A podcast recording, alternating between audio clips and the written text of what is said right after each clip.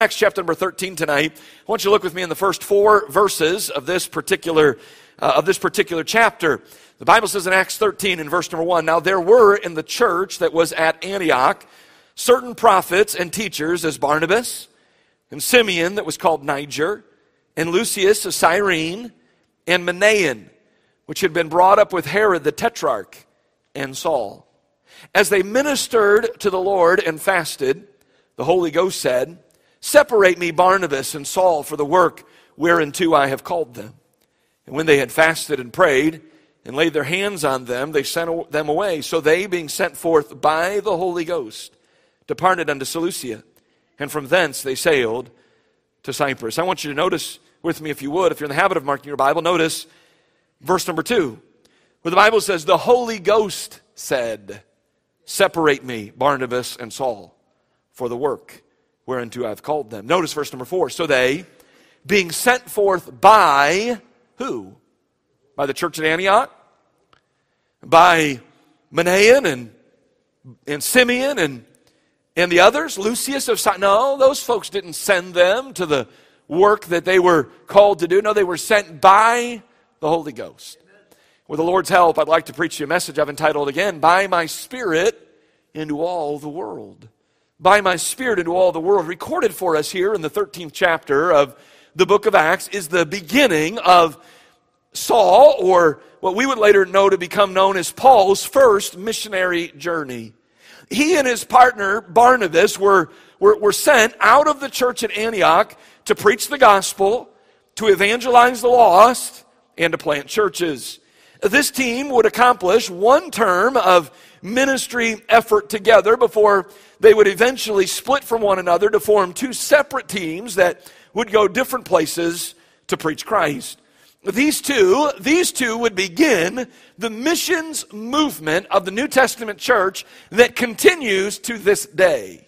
A missions movement that we will highlight and that we will focus on beginning this coming Wednesday evening. Their pioneering spirit we take note of in the book of Acts as they would boldly take the gospel to places that it had not been preached, it had never been heard, and where many souls would eventually be saved and churches established by these men and their missionary efforts. Now, today, as we said a moment ago, this work continues as gospel preaching churches send out God called, willing servants to take the gospel of Jesus Christ to the uttermost part of the earth. Now, as we discussed last week, our responsibility as the church, our responsibility as believers, those who identify, are, are God called willing servants known as missionaries, their responsibility is not to convert everyone who is alive today. Now, that'd be nice, wouldn't it? Wouldn't it be nice if everyone you preach the gospel to would get saved? Wouldn't that be a wonderful thing? Uh, if there were no failures, if there, if there were no one that would reject the gospel, we understand that many, many are going to hear the gospel and are going to reject it. Uh, our responsibility is not to win every person to Christ. Our responsibility is to preach the gospel to every ear. That's the goal. That's what this is all about. What they do with the gospel is between them and the Holy Spirit of God the Holy Spirit of God will have an opportunity to work in their lives as you and I are faithful to give out the gospel. But we cannot ensure that every individual gets saved. That is a free will matter, that an individual makes a decision on their own. But you must know that there are today many places where there are people that are alive today who have never heard the message of the gospel. I have to tell you, that should trouble us. It should trouble us and it should remind us that what we are doing this week is important. It is worthwhile, that our job is far from done. And can I say that we will only accomplish this task of preaching the gospel to every ear so long as we settle our focus, we talked about that last week, and we go forward in the power of the Holy Spirit, and we possess a willingness to leave our comfort zone. I have to remind you again tonight that we cannot do this work in the power of our flesh. We cannot rely on developing technology. We cannot rely on crafting creative, brilliant strategies. But instead, listen, we must rely on the Holy Spirit's power. on Wednesday night, we'll begin our annual Faith Promise Missions Conference. What is this? What is this all about? This, I, I just want to be upfront with you. This is a time that we have set aside each year for the purpose of exposing our church to the growing, ever increasing need of world evangelism in hopes, in hopes that our people, you and me, all of us together, uh, that our people will consider expanding their investment. In other words, as the need expands, it becomes imperative that the church of God expands their investment and their involvement in worldwide evangelism. I believe the hour is late. And I believe, listen, I believe there is no better investment that you could make than taking your time, your talent, and your treasure and giving it to God to be used in gospel work. I want us to consider some really, really important and key truths as we continue to emphasize this theme by my Spirit into all the world. Number one, I want you to consider with me as we look at Acts chapter number 13, we discover in this text very early on, number one, that God blesses the church with able ministers. Would you look with me in verse number one? The Bible says there now, there were in the church that was at Antioch, and there's five names that are listed. And notice that they are identified as certain prophets and teachers. Now, I believe every church should have a pastor. Are you aware that there are a lot of churches in our world today that do not have a pastor? I'm given to understand that to the north of us, the country of Canada, there's only about 300 independent Baptist churches like ours. And did you know that a great many of them today, tonight, are looking for a pastor? Looking for someone who will come and who will shepherd uh, the flock. It's heartbreaking to me to think of, of sheep that are without a shepherd. But can I also tell you that beyond the pastor, many churches are blessed with capable teachers, preachers, and leaders. Now, depending on a church's size, some will have maybe, maybe just one, one person who's capable of standing and preaching and teaching God's word. Um, some will have maybe just a few. While, while some churches, and large, much larger than this, maybe would have many, many people who are capable of standing and opening God's Word and preaching the Bible. Can I say that the church should be actively developing this idea here of certain teachers, preachers, and leaders? In other words, you, you may not be called to pastor. You may not be called into full time, what we refer to as full time Christian work tonight, but you can still be used in this way. You don't have to, you don't have to be a God called preacher or pastor to stand in front of a group of people and to take a copy of God's word and to tell them, hey, here's what God's word says. All around this building today were people who perhaps work in offices or, uh, or, or work with their hands, or perhaps tomorrow they'll find themselves under a vehicle somewhere, or maybe standing in front of a classroom. And they stood in front of a group of people today and they opened the Bible and they taught God's word. And I would just, I would just say that in a church this size, uh, there should be lots of men and even lots of women who are capable of standing and opening the Bible and teaching the Bible. And can I also just say that, that you know, don't be so quick to turn down opportunities to teach a class or to preach a message or even to give your testimony. Well, you, you, and, you and I miss out on some great blessings and some great opportunities when we say something like, well, no, I'm not, I'm not willing to stand up in front of people and I'm not willing to say a word or two. I, I have to tell you, one of the greatest privileges for me in all of the world is standing up here week after week and being able to open the Bible and proclaim and preach, thus saith the Lord. And I just have to believe there's other men in here that are capable of doing that same thing. Maybe not necessarily here. Maybe God's going to use you somewhere else. Uh, but don't be so quick to turn down those opportunities. The pastor, listen, should not be the only person the church ever hears God's word proclaimed from. In other words, I don't have to be the only one. And I'm thankful, I'm thankful God's blessed Cleveland Baptist Church with men who, maybe in my absence, or perhaps maybe when uh, I'm in a busy season and I just need maybe just a little bit of a break, I'm thankful for men who can stand. And by the way, by the way, I need to hear preaching every once in a while. I need to hear it. I need to be helped by it as well. So notice that God blesses the church with able ministers. Notice two things about these able ministers. Number one, we discover that God calls some to minister in their local church. God calls some to minister in their local church. Now, there's five names that are identified, and as far as we know, three of them, Simeon, who's, who's called Niger, Lucius of Cyrene, and Manaen, as far as we know, they never traveled outside of Antioch. That, that's what it seems like. They're now, now to be to be fair, they're pretty much only mentioned here, but we discover that there's certain prophets and teachers. They're in this church at Antioch, and, and that's pretty much all we know about them. That at least at this point in time, they were not called from this place to go somewhere else.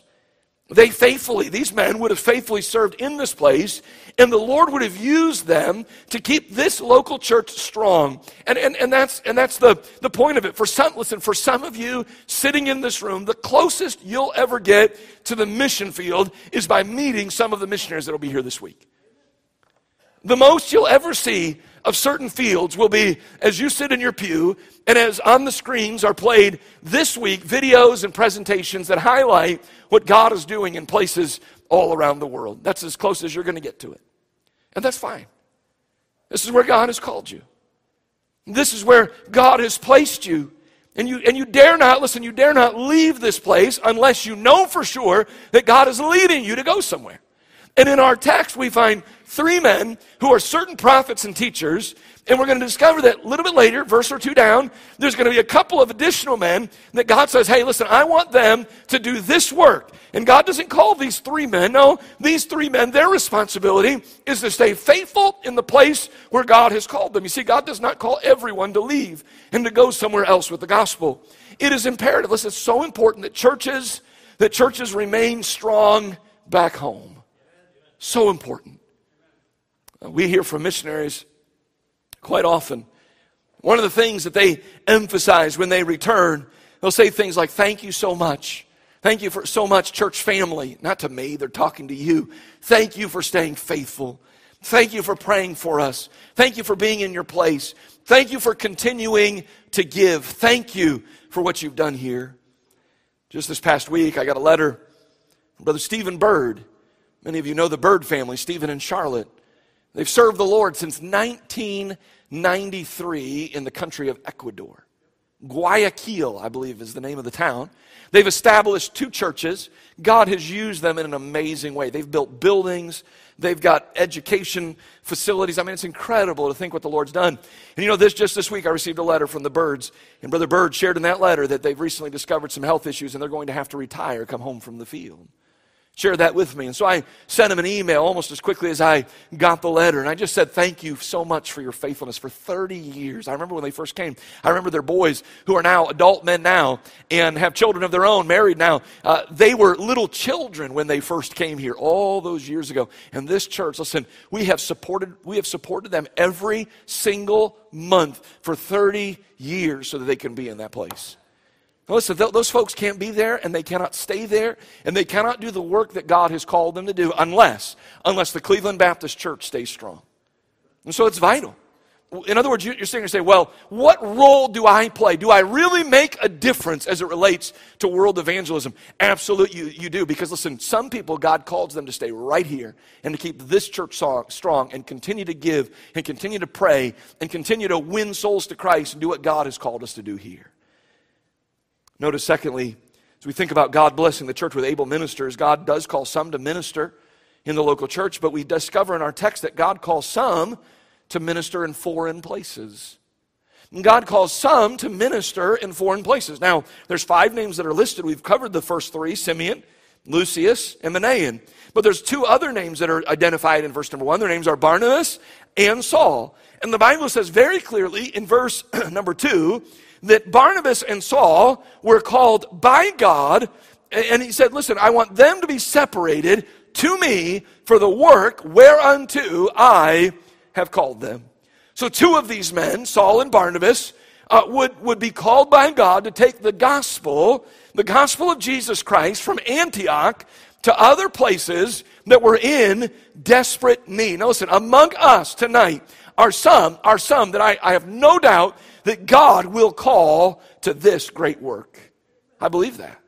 I believe that. I don't know how big the church in Antioch was, But I'm just, I'm just saying that I, I, I, regardless of how big it was, there is no way, there is no way that in a church this size with this many hundreds of people here tonight, that there are not someone, maybe, maybe a young child, maybe a teenager, or maybe even an adult, someone who's already settled into their career. Maybe they've got their education and their life is heading in this direction. But God, God says, hey, listen, it's time for a detour. It's time for me to reroute you. I've got something else for you to do. And maybe in this conference, or maybe at some point in the future, the Holy Spirit of God is going to begin to tug on your heart. And He's going to tell you the same thing that He told Barnabas and Saul here in this text. Hey, listen, I want you to be separated. There's something special, there's something specific that I have for you. I have called you, I have designed you, I have purposed you to take the gospel from this place to another place. What a high call. What a great opportunity. Can I tell you that, uh, that I, I, may not, I may not know who that is right now? I believe probably there's someone, but I may not know who that is at this very moment. I, I have to tell you, it's not my job, my job to call you to this work. I don't get that privilege or that opportunity. I can't pull you into my office sometime this next week and say, You're the one. You're the one I was talking about. You're supposed, that, that's, that's not a call. That's not sufficient. That's not sufficient to, to, to, to quit everyone's uh, jobs and, and, and for them to sell their house and for them to begin to raise support. Well, my preacher said that I need to go. No, no, that's not my job. That's not my role. I, I, don't, I don't get to do that. But listen, I have no doubt that there are some that God will select and God will call to, to leave this place with the gospel and to faithfully preach it somewhere else. And I just have to say, maybe even here tonight, there are some that are wrestling. You're wrestling with this very call this evening. Maybe you've thought about it. Maybe, maybe even as we approach missions conference, you almost sort of get that uneasy, queasy feeling in your stomach. Here it comes again. They're gonna, they're gonna start talking about giving one's life to go to a foreign field, and I don't know that I really want to do that. Maybe there's some that that's been a struggle, that's been a battle. Uh, you say, what, what, what, what should I do with that? Well, I would, I would just tell you that I believe, I believe that most missionaries don't go to the field kicking and screaming. In, in other words, if that's your spirit and that's your attitude, you're probably not ready to surrender to a call like that. I find most, most missionaries are eager to get to the field. In fact, if we brought a mission, missionary to this conference and they stood up in front and said, Well, we got to go. We don't really want to, but what choice? You know, how much confidence would that inspire in us? I think most of our church leadership would probably pull me aside and say, Hey, Pastor Pete, I know normally we bring these missionaries when we plan on supporting them, but I don't think we're real interested in supporting that family. No, we want, we want folks who are eager to go. We want folks who are excited and, and grateful for the opportunity. So understand that God blesses the church with able ministers, some who stay right here in the local church, keep it strong, minister to the church, some who take the gospel of Jesus Christ to foreign places. Notice, secondly, we discover in our text that the call of the Holy Ghost must be obeyed. The call of the Holy Ghost must be obeyed. Now, a couple things I'd like to call to your attention. Number one, I want you to notice that the Holy Ghost, I think this is interesting. The Holy Ghost calls those who are already serving. Now, now don't, don't get this all twisted on me. Some of you are sitting here saying, oh, okay. Well, I know how to avoid the Holy Ghost call. I just won't do anything. That, that's, that's not the purpose of this. What I, what, I want you, what I want you to understand is when the Holy Ghost is looking, He's looking, He's choosing, He's determining what He's going to do. And a lot of this, of course, is foreordained. He, he knows before the foundation of the world what He's going to call you to do and what He's created you to do. But just understand that it, it's, it's, it's not a surprising thing to us that He calls those who are already involved and already serving. These men, the Bible tells us that they were busy doing what they knew they were supposed to be doing. They were ministering to the Lord and they were fasting. They were already prophets and teachers that were ministering in this local church. They were teaching, they were serving. Listen, had Barnabas and Saul not been willing to do these things in Antioch, then they would have been poor candidates to be faithful to do them in other places.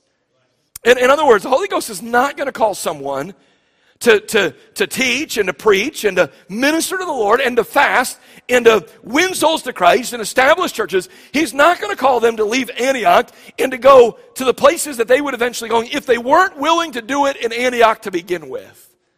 This is how this works.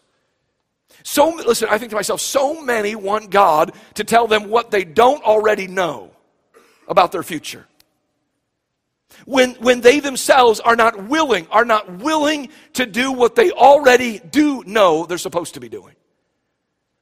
In, in other words, some people are sitting here tonight, and maybe there's some that are dealing with some level of uncertainty. I don't know necessarily what my future holds. M- maybe as you sit here tonight, there's some level of, uh, in which you're unsettled just a little bit. You can't put your finger on it. Uh, you cannot identify it right now, but just there's, there's, a, there's, a, there's a struggle in my heart in my life. I just feel like something is out of sorts. And, and so you're, maybe, maybe you've gone to the Lord and you said, Lord, what, what's going on here? Lord, what else do you have for me? Lord, what is your plan for my life? And what I'm saying, I'm saying this don't expect the Lord to reveal that to you until you're already doing what you know you're supposed to be doing right this moment. Why would he trust you? Why would he trust you with the unknown if he cannot trust you with what is already known?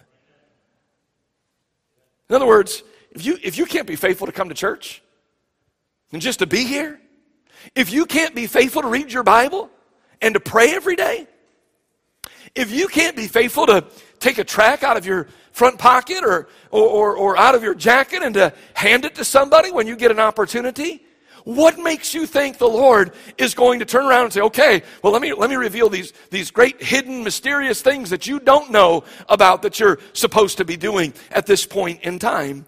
Understand that He, he isn't going to reveal the mysterious things to us when what He's already clearly revealed we're not obedient in. Listen what the Bible says in Luke 16 and verse number 10. He that is faithful in that which is least is faithful also in much. So the Holy Ghost is looking at Saul and Barnabas and he's watching them be faithful in Antioch. They're being faithful in that which is least. They're being faithful in what they already know to do. And the Holy Ghost says, okay, those are two men that you can separate me, and I can send them other places because I know just as they've been faithful to do gospel work in Antioch, they'll be faithful to do gospel work in the uttermost part of the earth. So the Holy Ghost calls those already serving. But notice, secondly, the Holy Ghost makes his call known to the church. Now, now look at it. Verse 2. The Holy Ghost said, Separate me, Barnabas and Saul, for the work unto I have called them. Now, I'm no language expert. In fact, if you were to walk across the parking lot and you were to get access to my permanent record as a student at Heritage Christian School, you would discover that to be true. You would find that I was a middle of the road student. Um, my children sometimes will be sitting at our home at night and they'll say, Daddy, I need help with my homework. And I'm sitting here going, What grade are you in? Yeah, I can't help you. I could help him in kindergarten and first grade and second grade, but that ship has long since sailed, right?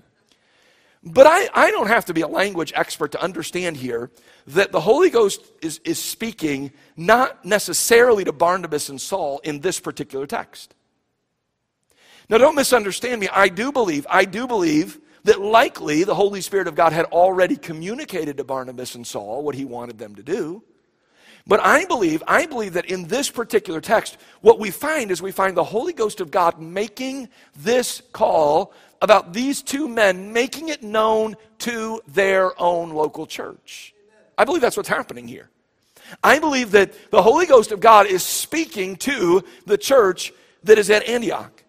And can I say that when the Holy Ghost truly does call an individual, because listen, remember, he calls someone who's already involved in gospel work, they're already faithful in that which is least, and when he calls them to do that which is more, it is usually not a huge surprise to those of us who are around them and who know them best. How many times I've been privileged, you know, I was a youth pastor for many years, and now being a, a pastor for a number of years, and, um, and sometimes when people email me, text me, or call me, and they say, Pastor, I'd like to meet with you. I get real nervous. Now, I've heard that it goes both ways. I'm given to understand that sometimes when I reach out to someone and say, hey, I'd love to have a meeting with you, I need to meet with you tonight after church or whatever, that they're sweating. And so it's only, it's only right that when I get an email or a text from someone, I start sweating as well. Like we, we all get nervous around each other, apparently, you know. And I start to think, oh no, you know, What did I say? What did I do? Uh, what, what did someone else do in the church? Uh, what are they? Uh, what, what, are they? What are they upset about? What what am I to? What mess am I going to have to clean up because someone might have offended or hurt them or whatever the case might be? And, um, and, and yet, however, there are some people. There are some people that when they text or they call, "Hey, I need to meet with you." In my mind, I start thinking, "I think I bet I know what they want to meet me about, meet me about." I, have been watching them. I, I noticed that, that boy, they're they're getting a whole lot more faithful. I've noticed they're a whole lot more tender in services. I've seen them really plugged in, maybe taking notes and, and shouting amen. I see them singing louder. I saw them, I heard they got involved in another ministry recently.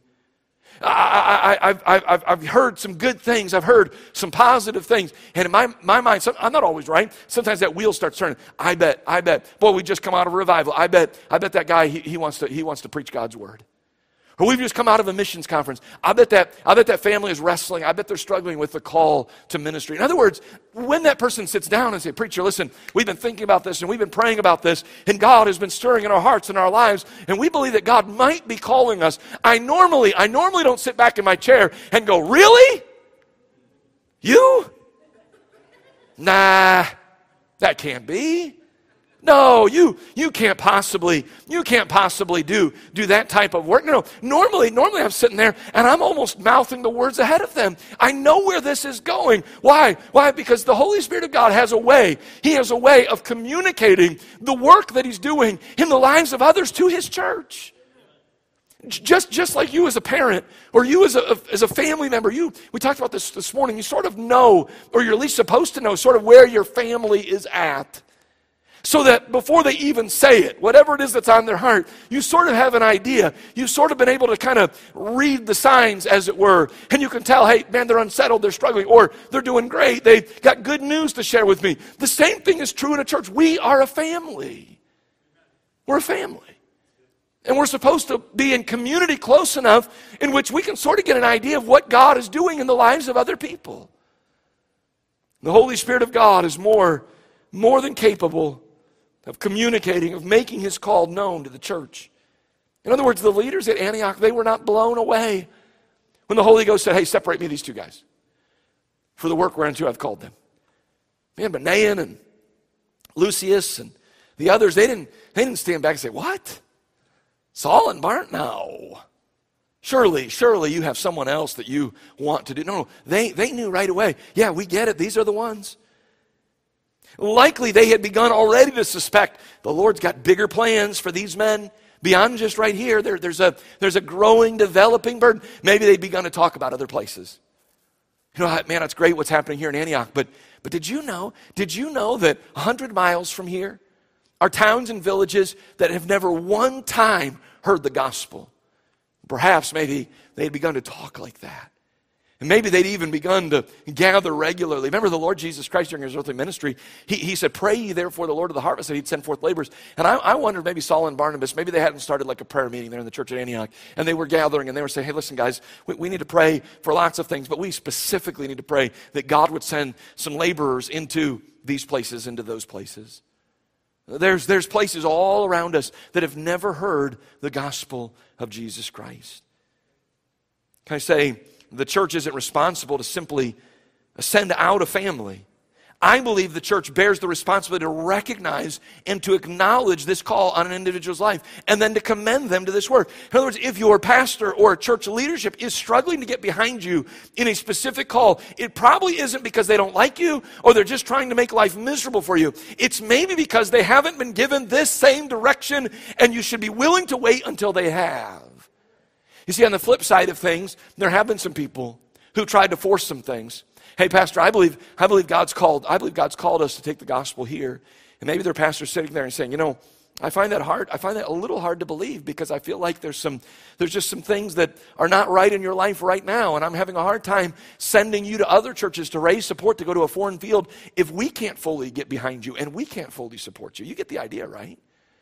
The Holy Ghost of God uses the local church and he is more than capable of communicating the call that he's placed upon the lives of people to their local church. And if I'm an individual and I'm a member of a local church, why it's so important to be a part of a local church, I'm not, I'm not doing anything. I'm not taking a major step like this until, until I believe, man, the church is behind me in this.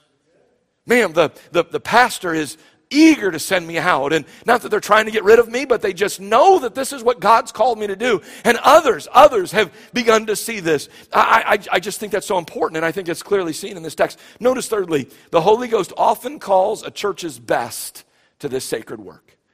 Now, we won't spend a lot of time here. But I, I got to thinking, what's the one family in this church that the pastor can't imagine being without? And um, I, I, I mean this with all sincerity. There's not just one family. There's, there's a multitude of families in this church that I just have a hard time imagining the Cleveland Baptist Church being without. But I've come to this conclusion. And this conclusion is, is good for all of us, and that is this listen, the church is bigger and greater than any one family. And the church can survive, listen, the church can survive without any of us. And I say us because I'm definitely included in that number. If, if God were to work in my heart this week and tell me, hey, listen, it's time for you to resign being a pastor, and it's time for you uh, to, to, to head to a mission field, listen, I have no doubt if that's what God wanted, if that's what God wanted, this church would go on. And can I just tell you, that's what God, want, God wanted, and I resisted this by saying, no, no, no, my place is here. Lord, Lord, you don't understand. This is where, this, this church can't be without me. This church would struggle if I stayed here. The same thing is true about you. Same thing is true about any of us in this room. None of us are indispensable. You know, I got to thinking, Dr. Roy Thompson, who was the founding pastor of this church, he retired in 1995. And he went home to heaven in 2010. And yet, look at us. Look at us today. We're still moving on, aren't we? And we love, we love him and we, we thank God for his influence and his ministry. But you know what? The Cleveland Baptist Church is not, is not just to be confined to the life of, of Roy Thompson. No, his prayer, his goal, his, his thought and idea that was a God given one was that the church would long outlive him and his life. And I'll be honest with you, I, I pray the Lord returns in my lifetime, but I'm just, I'm just saying this at some point, I'm going to die. I'm going to move on from here. We're all gonna, we're all gonna move on from here at some point or another. And guess what? The church will carry on. That's what it's all about. I'm just simply saying to myself tonight, don't, don't overestimate your place here. Don't allow that to keep you from obeying God's call. If the church at Antioch could survive without Barnabas and Saul, then I'm pretty sure that Cleveland Baptist Church can go on without me, if that's what the Lord wills. Notice, thirdly and finally, tonight, by His Spirit, we go into all the world. Three very quick things I want to show you. The Holy Ghost, He's all over this story. Really, there's three specific things that we find Him doing. Notice, by His Spirit, we go into all the world. Notice, first of all, by His Spirit's call. There it is in verse number two. There's the call Separate me, Barnabas and Saul, for the work whereunto I've called them. I, I, I just want to say that, listen, I don't believe God's calling less today than He has in years past. I mean, the job is bigger, the hour is later, the need is greater than it's ever been. It would seem, listen, it would seem that the Holy Spirit of God is probably trying to call as many, if not more, than He ever has based on these factors.